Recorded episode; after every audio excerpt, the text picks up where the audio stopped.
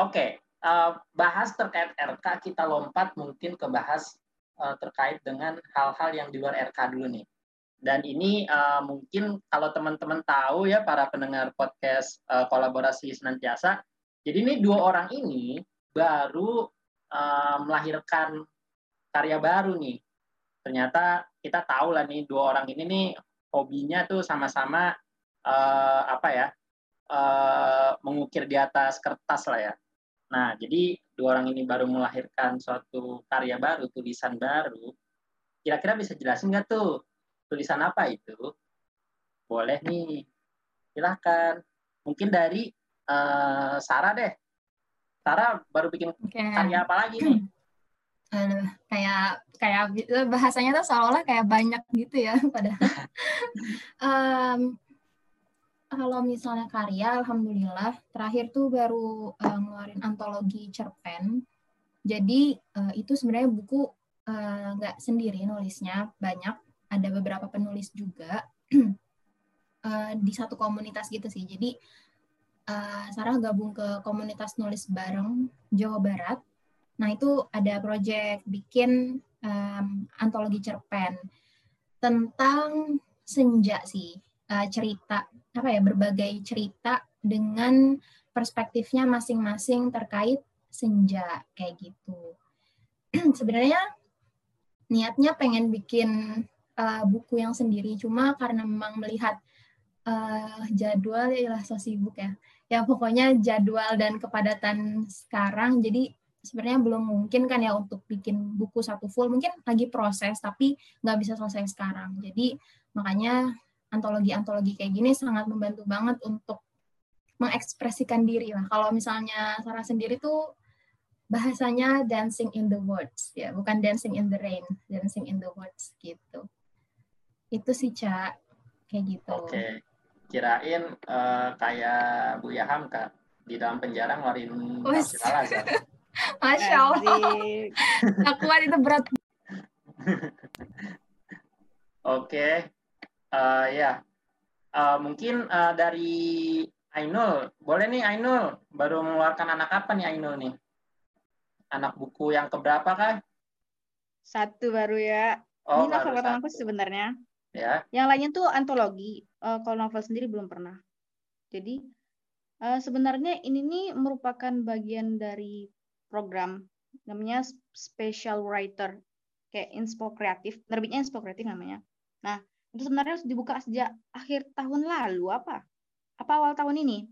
Pokoknya Special Writer ini dari berapa 800 pendaftar.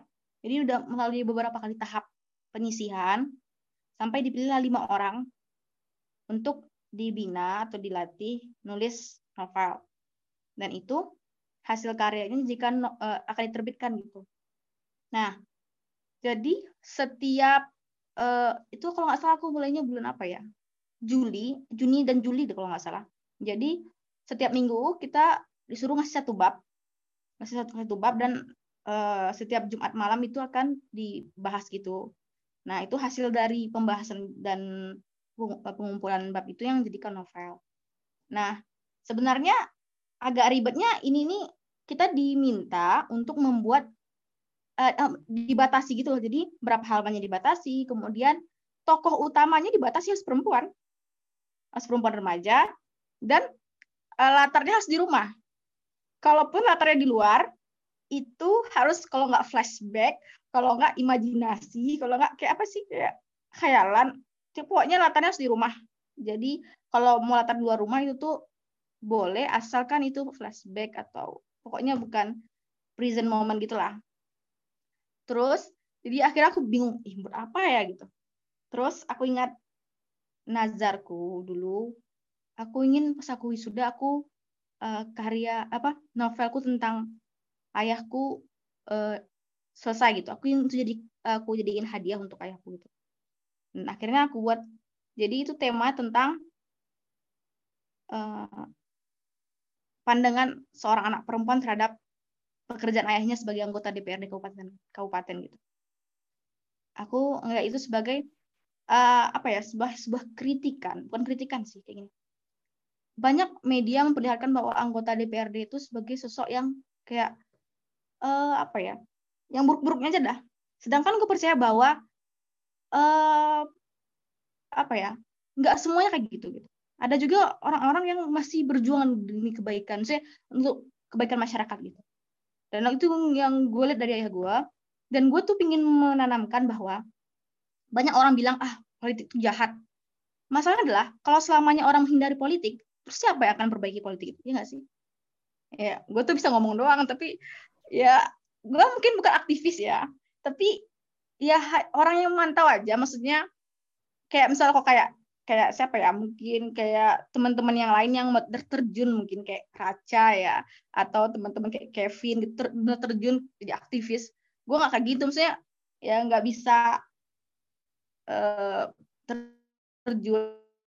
Jadi akhirnya gue putuskan untuk memantau dan ya melihat saja gitu, dan melihat sudut pandang lain gitu. Ya, jadi kita punya bagian masing-masing gitu kan. Mungkin belum bisa nong kalian di sisi itu gitu.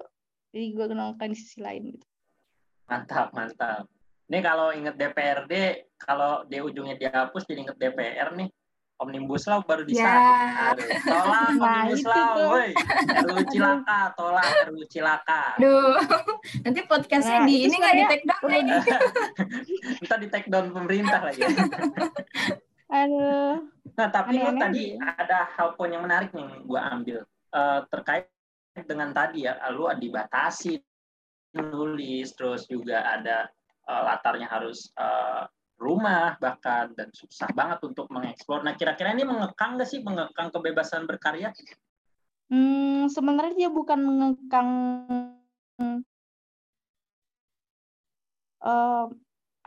bukan mengekang berkaryanya, tapi dia memang udah bikin tema gitu, misalnya kayak work from home gitu.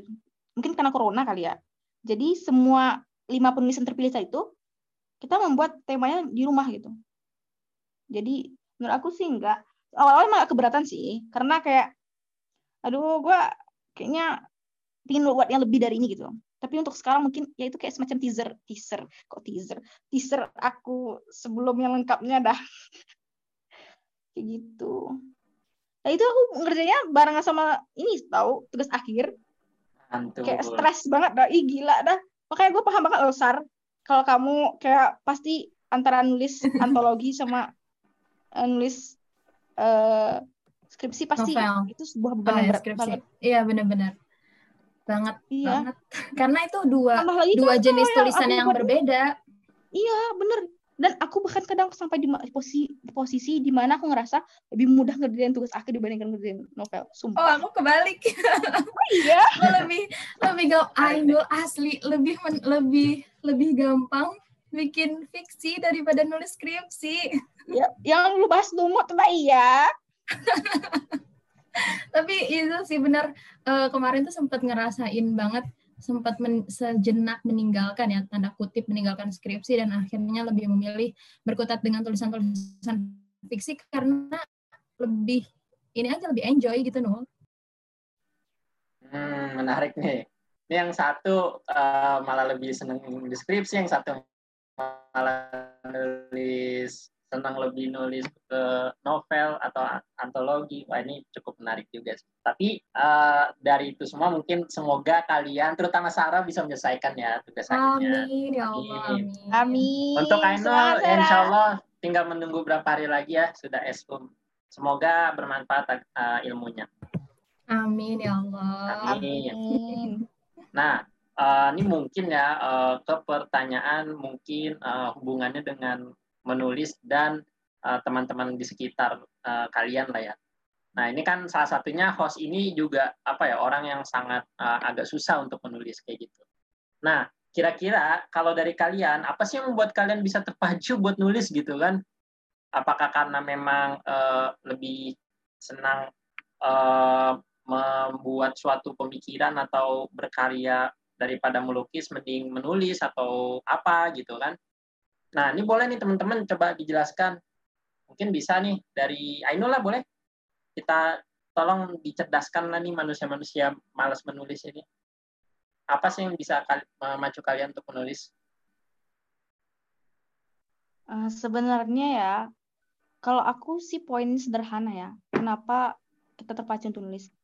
Karena kalau teman-teman tahu kekuatan sebuah karya sastra itu, enggak sastra juga sih, sebuah tulisan, mungkin bakal benar-benar kayak, wow, kayak pasti akan tertarik banget nulis. Kenapa? Sedangkan, ini mungkin agak jauh juga sih, tapi kita bahas deh. Kan hal yang terjadi sama Palestina sekarang, itu kan sebenarnya terjadi karena sebuah tulisan karya salah seorang Yahudi pernah dimuat di sebuah koran. Jadi dia yang namanya siapa sih aku lupa. Dia yang ngasih ide gimana kalau kita buat sebuah negara khusus Yahudi gitu.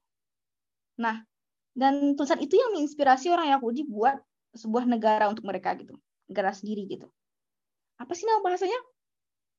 Aduh, kok aku lupa ya. Pokoknya gitu dah. Apa? Jadi itu loh julukan untuk apa sih? Aduh, lupa. Ntar gue cari lagi dah. Pokoknya kalau teman-teman tahu gimana sebuah karya sastra atau tulisan bisa mengubah suatu negara, suatu bangsa, itu bakal benar-benar membuat kita terpacu. Tambah sih, ini pengalaman aku juga sih. Aku waktu itu pernah, karena aku dulu ngefans banget ya sama Andrea Hirata, baca karya Laskar Pelangi itu kayak, wah ini gila, ini keren banget gitu ya. Kayak, bayangin lah, Bangka Belitung yang awalnya orang nggak kenal gitu. Orang kayak, mungkin bahkan presiden tuh lupa punya provinsi, ada Bangka Belitung namanya kali ya. Saking kayak terpinggirkan gitu. Sekarang Laskar Pelangi keluar, luar biasa itu.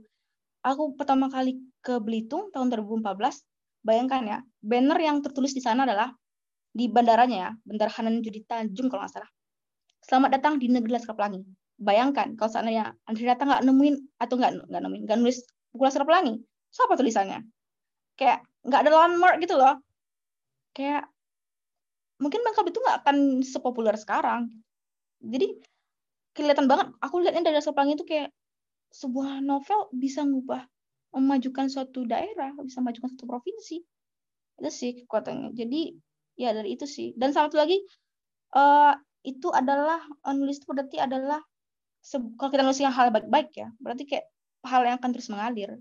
Lebih hamka mungkin sampai sekarang mungkin hal yang akan terus mengalir. Ya enggak sih? Benar banget. Mungkin ya pertimbangan juga buat teman-teman yang mau nulis, pikirkan apakah itu bermanfaat apa enggak. Karena kalau penulis yang buruk kan pasti akan sampai juga kita kan gitu ya, ya. Wah ini keren banget nih, berarti dari sebuah tulisan bisa berdampak kepada hal-hal yang lain ya. Ini keren banget nih inspirasi Ainul ya untuk menulis nih. Kalau kira-kira dari Sarah gimana nih Sarah, yang membuat terpacu apakah hampir sama terinspirasi dari seorang penulis kah atau gimana? Pertama kali akhirnya memutuskan untuk menulis itu karena jatuh cinta dengan bukunya siapa sih? Kok jadi lupa? Buku KKPK penulis. Oh ini judulnya yang Aisha Goes to Space, karyanya Ayunda. Jadi waktu itu masih SD, terus baca novel itu, terus buku itu benar-benar yang benar-benar memikat hati banget dibandingkan buku-buku yang udah sempat dibaca sebelumnya gitu. Dan ketika itu muncul gini, pikiran di seorang Sarah kecil itu gini, wah ini penulis ini bisa bikin seorang Sarah jatuh cinta untuk membaca gitu, untuk mendapatkan banyak hal dari sebuah buku gitu. Nah jadi terus gimana ya cara supaya Sarah bisa balas budi ke penulis-penulis gitu. Jadi dari banyak buku yang udah dibaca, nggak banyak banget sih, pokoknya dari buku-buku yang dibaca, pastikan ada yang didapat tuh, entah itu sebatas, oh ternyata ada loh ada orang dengan karakter begini, ada jalan hidup dengan cerita yang begini, oh ternyata ada macam-macam deh pokoknya dari buku-buku yang udah dibaca. Pengen berterima kasih gitu sebenarnya sama penulisnya, tapi nggak tahu caranya gimana ya caranya berterima kasih sama penulis-penulis dari buku-buku yang udah Sarah baca gitu. Nggak mungkin kan datengin satu-satu ke penulisnya, makasih itu nggak mungkin. Nah akhirnya yang kepikiran adalah, oh berarti aku juga harus bisa membalas, bisa membuat orang lain di sekitarku, lebih banyak lagi orang yang suka untuk membaca melalui tulisanku, gitu. Jadi itu sebagai bentuk balas budi ke penulis-penulis yang bukunya udah aku baca dan mendatangkan banyak inspirasi. Bahkan sebatas bikin aku ketawa-tawa aja, menurut aku itu udah sebuah pemberian dari penulis itu yang wow banget gitu. Jadi itu sih, pertamanya awalnya sesederhana mau terima kasih aja gitu ke penulis-penulis. Nah tapi semakin kesini-kesini ternyata modal untuk apa ya, niat untuk berterima kasih itu kadang nggak terlalu kuat ya untuk menjaga semangat menulis gitu. Nah, nyambung lagi ke yang tadi udah Ainul jelasin sebelumnya, bahwa itu semakin kesini semakin paham bahwa kekuatan dari tulisan itu sebesar itu sebenarnya, se-powerful itu, Ca, gitu. Kayak misalnya gini, tadi Ainul udah sempat singgung dari sudut pandang tulisan menginspirasi seorang Yahudi untuk bergerak membuat sebuah negara. Nah, kalau kita lihat dari sudut pandang generasi anak bangsa aja gitu. Gini, sebuah tulisan, novel atau cerpen atau buku anak itu dibaca nih sama generasi-generasi bangsa Indonesia, gitu kan. Nah, ternyata di tulisan itu menghadirkan tokoh-tokoh dengan karakter-karakter yang sopan santun, yang berbakti dengan kedua orang tua, yang menghargai temannya, menghargai gurunya, terus taat lalu lintas misalnya. Nah itu apa ya, kalau misalnya tulisan itu bisa dikemas dengan baik, dengan bagus, dan akhirnya berkesan di hati pembaca, khususnya anak-anak generasi Indonesia ya, itu secara tidak langsung bisa jadi role model gitu kan buat mereka gitu. Oh ternyata yang baik itu karakternya yang begini gitu. Jadi role model gitu buat mereka. Tapi bayangkan kalau misalnya tulisan itu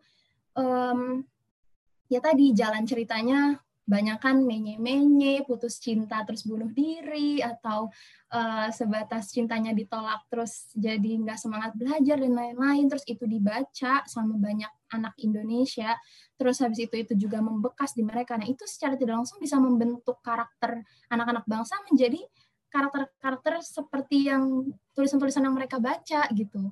Jadi se-powerful itu ya sebuah tulisan gitu. Ini dilihat dari sisi kualitas, gimana sebuah tulisan itu juga bisa membentuk kualitas dari generasi suatu bangsa gitu, Ca.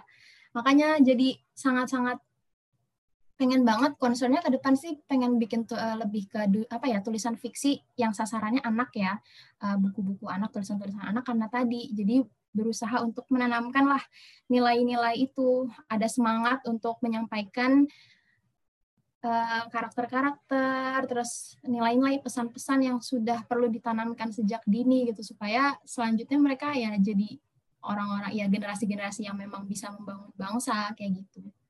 Itu sih, Ca, kayak gitu. Oke. Kalau bahasanya, gue juga punya nih, ada nih buku yang memang menginspirasi gue nih. Ini buku ini gue kenal nih sejak kecil kalau teman-teman tahu. Dan itu sangat berperan hingga gua sampai besar saat ini kayak gitu. Dan buku itu tuh selalu menaruh kata-kata mutiara di bawahnya tuh. Nah itu salah satunya kalau lu tahu tuh practice makes perfect gitu. Itu karangan Sinar Dunia, keren banget asli. Lu harus tahu. Lu harus tahu tuh buku itu tuh. Buku garis-garis. Aduh, orang suka, semua orang punya. Semua orang terinspirasi, cuy. Benar.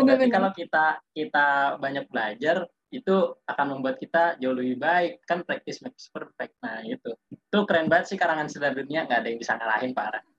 Dan dia tuh bisa menghasilkan karya-karya lain loh. Itu loh. Gila, keren banget. Oke. Benar-benar. Oke, ini jadi sesi terakhir kita.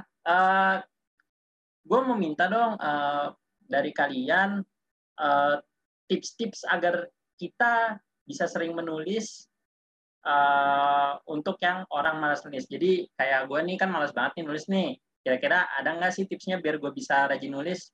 Mungkin dari Uni Ainul boleh nih. buat aja nulis ya. Nah, ya. Sebenarnya itu nyindir gue sendiri berarti ya. Jadi sebenarnya kalau biar nggak malas nulis ya. Sebenarnya menurut aku yang pasti temukan dulu tempat yang cocok. Maksudnya kadang nggak semua penulis kan bisa nulis dimanapun gitu. Kayak sebenarnya aku di RK pun aku sebenarnya agak susah nulis karena kita rame banget kan. Terus kalau nulis aku tuh nggak bisa banget kalau ribut-ribut. Jadi kalau aku temukan tempat yang tepat, waktu yang tepat, orang yang tepat lah, bercanda gue. Hai Nul. Ya, beratnya Nul nih bahasanya nih, gue main nih sampai sini Nul. Sebagai host gue turun dah kalau kayak gini. Waktu yang tepat ya, ya sampai sana aja ya. Karena kan semua orang punya waktu yang beda-beda kan. Ada juga yang suka lebih suka malam, pagi, siang, sore, beda-beda. Terus satu lagi sih sebenarnya kenapa orang susah nulis karena apa? Nggak ada ide. Nggak ada ide. Ide tuh datang dari mana? Kalau kata Bu Helvi ya, itu dari banyak hal gitu. Apa hal yang dilihat, ditonton, disaksikan, ataupun dirasakan. Pokoknya campuran semua itu tuh semua ide. Dan itu juga dipengaruhi oleh bacaan sih. Seberapa banyak kamu membaca itu juga mempengaruhi apa yang kita tulis gitu. Jadi sebenarnya seorang penulis bisa dibaca dari tulisannya. Kalau dia nulis kayak gini-gini, oh berarti itu yang dimasukin ke otaknya. Seberapa jadi itu relate banget. Banyak membaca itu akan pengaruhi kata-kata yang kita pakai dalam tulisan gitu. Apa lagi ya? Sama sih menurut aku satu hal lagi adalah pandai-pandai melihat keadaan, sensitif sama misalnya sekarang apa yang sih terjadi di negara kita atau apa sih yang dibutuhkan oleh remaja sekarang gitu, jenis tulisan apa sih gitu ya gitu. Terus buat jadwal sendirilah untuk nulis gitu biar setiap hari itu nggak jalan ya kayak biasa aja gitu. Emang kadang nulis itu juga harus direncanakan, harus dipaksakan, harus diprioritaskan gitu loh. Karena kalau nunggu luang sih yang nggak bakal, maksudnya memang kita harus spare time sendiri gitu. Gitu. Oke. Itu penting ya, ikro tuh penting tuh baca. Jadi buat teman-teman yang mau menulis ya, rajin-rajinlah membaca. Ya baca Quran juga bisa kok, nanti insya Allah ada menemukan inspirasi. Sesimpel itu ya. Oke. Okay. Nah, ini tuh sastra paling tinggi kan? Betul, sastra paling tinggi. Bahasa Arab itu asli susah belajarnya. Betul.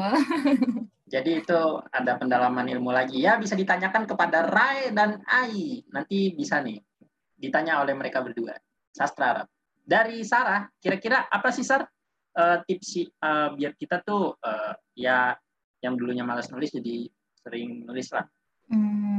Kalau misalnya aku ya, oke. Pertama mungkin lebih ke tadi harus punya kesadaran dulu, punya pemahaman bahwa kenapa sih nulis itu penting, kenapa dan atau kenapa sih lo mau nulis gitu, punya big why-nya dulu dan paham gitu kenapa harus nulis.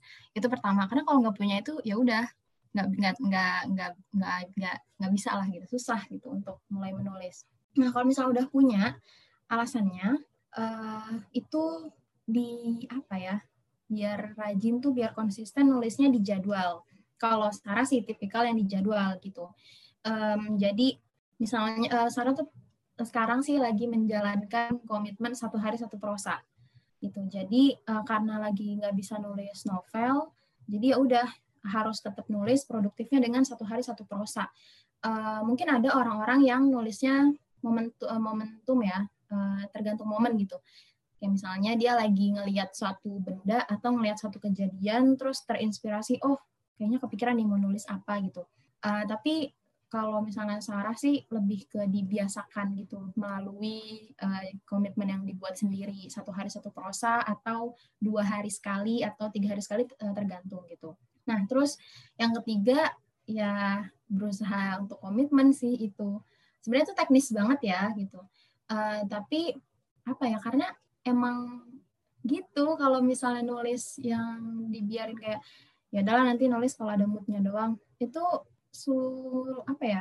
termasuk yang akan rentan untuk akhirnya berhenti nulis selama gitu itu mungkin aja gitu, bisa jadinya vakum gitu. Itu tapi ini untuk orang-orang yang memang udah terbiasa nulis ya sebelumnya, lebih dibiasakan dengan ya berkomitmen lah intinya gimana caranya, entah itu dengan jadwal atau dengan metode-metode lain yang lebih nyaman di diri masing-masing, tapi setidaknya tadi menjaga konsistensi gitu, komitmen. Nah tapi kalau untuk teman-teman yang baru, yang emang bener-bener males nulis sebelumnya, bisa dengan tadi pertama kata Ainul benar, banyak baca, karena menurutku juga dengan semakin banyak baca, semakin bacanya tulisan-tulisan yang beragam ya, itu tuh bisa memunculkan apa ya, memunculkan keinginan untuk nulis juga sebenarnya dengan banyak baca kayak gitu.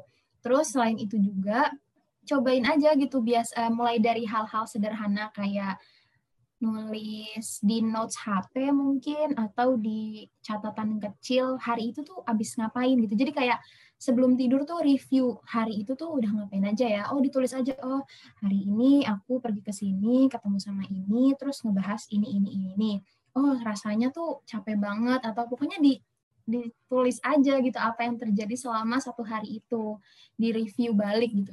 Ya gitu. Nah itu kalau misalnya dibiasakan, walaupun mungkin belum konsisten ya, kadang nulis, kadang enggak gitu. Tapi itu sedikit demi sedikit bisa tuh akhirnya memunculkan minat untuk menulis. Menurutku gitu sih, Cak. Kayak gitu. Baiklah teman-teman, tadi ada sedikit penjelasan mengenai menulis ya, dari Ainul dan juga Sarah. Dan gue mengucapkan terima kasih kepada Ainul dan Sarah yang sudah bisa hadir dalam kesempatan podcast kali ini. Inilah segmen terakhir kita pada kesempatan podcast kolaborasi senantiasa pada malam kali ini. Dalam kondisi pandemi, tetap jaga jarak, pakai masker, sering-sering cuci tangan, dan juga bagi teman-teman, mohon dipersiapkan, mungkin setelah ini kalian yang akan kita ajak ngobrol-ngobrol seru-seruan bareng. Oke, mungkin itu aja dari podcast kita malam kali ini. Terima kasih dan tetap semangat. Assalamualaikum warahmatullahi wabarakatuh.